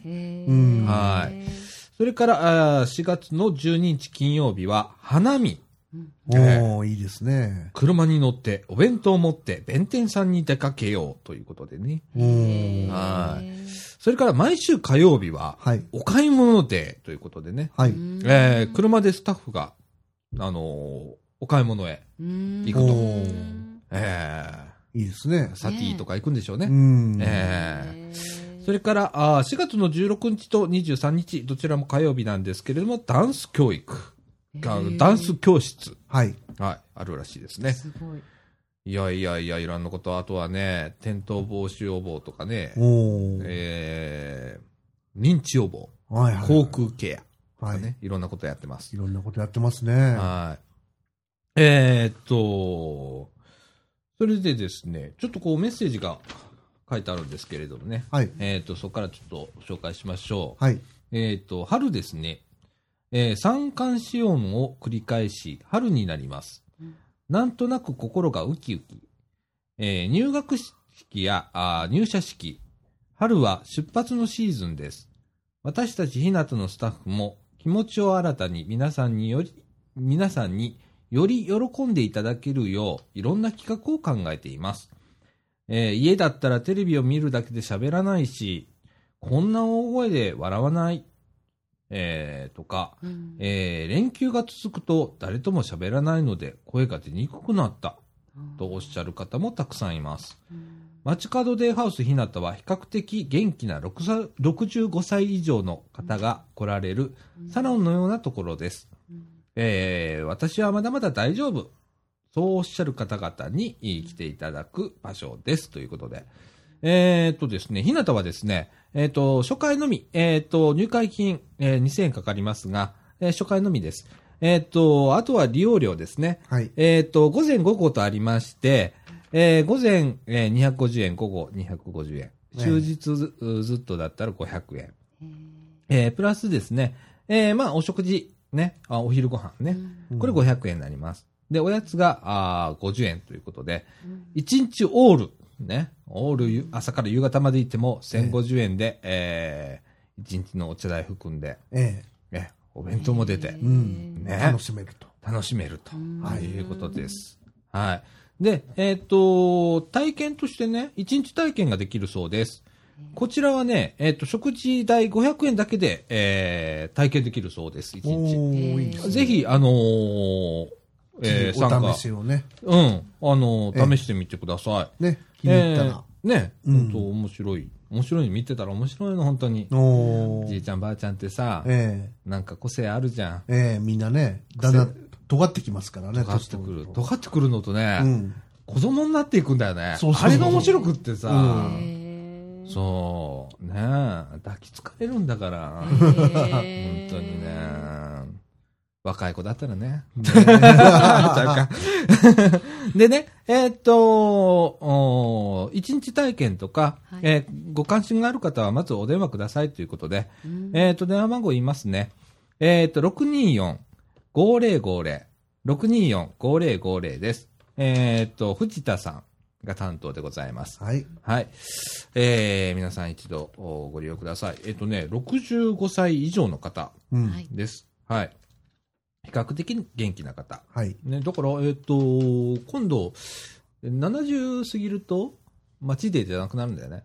あ、そうなんですか。うん。その中間を埋めるための街デーなんだよね、ああれ。ーうんあ、そういう意味合いも高あるんですね。齢介護の、ほれ、な要介護認定とか受けると、はいはいその上行っちゃうけど、うん後期高齢者とかそういうふうな。そうそうそうだから90でも若い人は日向なわけよ。なるほどねうん。ん要介護を受けると、うんまあ、もう仕方ないから、うんね、施設へ行ったりだとかう、うんあのーそういうとこ行くんだけど、う。うんん、元気な方は、もうデイハウスで、そうですね。ね、楽しんでもらう楽。しんでいただいてですね、えいろんなことやってるんでね、ええ花見したりだとかさ、本当活発なのよ。活発ですね。うん。うん例えばね、あの、保育園との交流だとか、ええうん防災訓練までやってんだからお。お本 格的だ。あとね、ひな祭りとかね。うん、手芸とかね。うん。外食ランチデーっていうのもあるらしいですよ。ちなみに3月はですね、和食里に行きましたと。おいはいということでございますうん楽しそう。楽しそううん。本当楽しそうなの。うんうん。いや、これ、あのね、今まで2回ぐらいみかんを、みかんジュースは取り上げてるのね、ひなたを。はい。はいで、俺、実際、インタビュー行ったことねえんだ。一番最初から、今坂君やってたんじゃないかな。うん。一番最初の方でひなた特集やってんだけど、はいなんかインタビューはい。撮ったんだけど、はい。その時、確か、うん、今坂君がやってくれた。うん行かなきゃね。そうですね。公演なんか一回もやったことないから、うん。公演行かないと。うんそうね。ですね。うん、取材へ。うん。そうすると順次あたりいいじゃないですか、公演。取材。えあの、あそこにレコーダーあるんでね。レコーダー持ってる。もっとどうですか？どうですか？何やってるんですか？こんな母親失格の私でもいいですかいいですあよ、そら、取材を。ねえ。そうですはい、ありがとうございます。うん。あの、公演も、あの、近々、特集をはい。ね、行きましょう。そうですね。はい。えー、ということで、時間の方は0時42分という。やっちゃいま、やっちまいましたね。はい、やっちまいました。はい。ということで、えーっと、もう終わりましょうね。終わりますよ、今日は。ね。はい。ということで、えーっと、みかんジュース、この放送は NPO 法人コミュニティアクションネットワークみかんの提供でお送りいたしました。ということで、今週の担当は、さだちゃんことさだこみのると、大阪ペンギンこと竹永宏典と、じゅんじゅんこと下西でした。いやいやいやいや、もうそれでいいですよ。はい、いいですはい。はい。ということで、えーっと、まあ、暖かくなってきましたんでね。そうですね。ええあのーもう、風邪とかね。あ、はいでも今ちょっとまたなんか変な風邪が流行ってたりするみたいだからあ、そうです。うん。うんそれだけ気をつけていただいて、ね、皆さん元気で一週間、また来週聞いてください。はい。ということで、さよなら。さよなら。さよなら。